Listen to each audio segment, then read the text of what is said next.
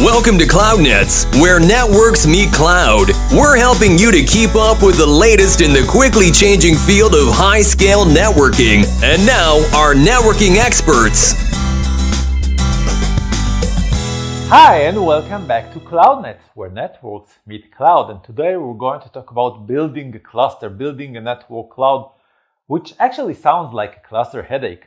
But we have Ryan, our new SVP of infrastructure. Hi, Hello. Ryan. Hi, it's good to see you. Thanks for Great having to me. have you on board. Thank you. So Ryan is uh, has a vast experience in building network infrastructure, and he's going to tell us how is it to build a network cloud.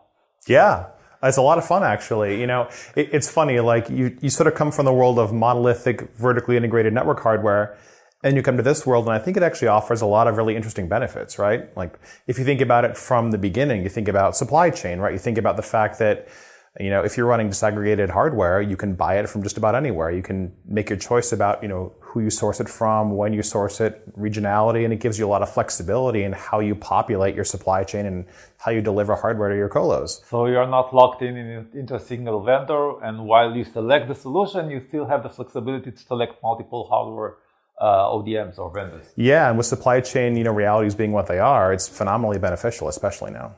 Okay, on top of supply chain, when it comes to you know procurement and sparing and building the cluster itself, the installation, do you also find benefits because it sounds a bit messy? I do actually. Um, one of the things that people don't think about is, you know, if you're bring, bringing in a really, really large piece of equipment, you have to think about, you know, big tractor trailer trucks and lift gates and being able to get the, the get the gear into the physical cage. You know, with a white box, you're it's coming on a UPS truck, so that's a lot simpler. Um, and from racking and stacking, it gives you more optionality too. You know, you can have patch panels in multiple racks and you have shorter cable runs and you can kind of distribute your your infrastructure throughout your entire cage or your entire suite versus trying to find half a rack or a full rack where you can you know put in your, your piece of hardware. So there's benefits there too. So in fact, the, the, fact that the cluster is granular and is built upon you know multiple boxes is actually a benefit because a you can bring them with you and b you can find vacant uh, places in existing uh, racks and, and put it into and not have to have a dedicated rack for a new uh, gigantic router, right? yeah and it makes your cabling simpler too right you're not trying to home run cables or patch cables between racks you're potentially terminating cables within a rack and that's always for me at least a lot cleaner Okay. And bear in mind, this is coming from someone who has years of experience with legacy equipment and now has the benefits and, and uh, experience with uh, uh, DriveNets' network cloud solution. So you have the, the perspective of old versus new. And yeah at the bottom line, uh, there are a lot of benefits of building networks like cloud, as we know, but this is coming from the field.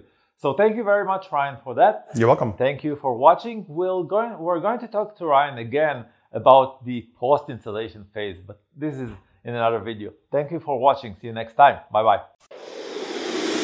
And that closes up on another episode of CloudNets, where networks meet cloud. Thank you for listening and be sure to subscribe to get the latest episode of CloudNets.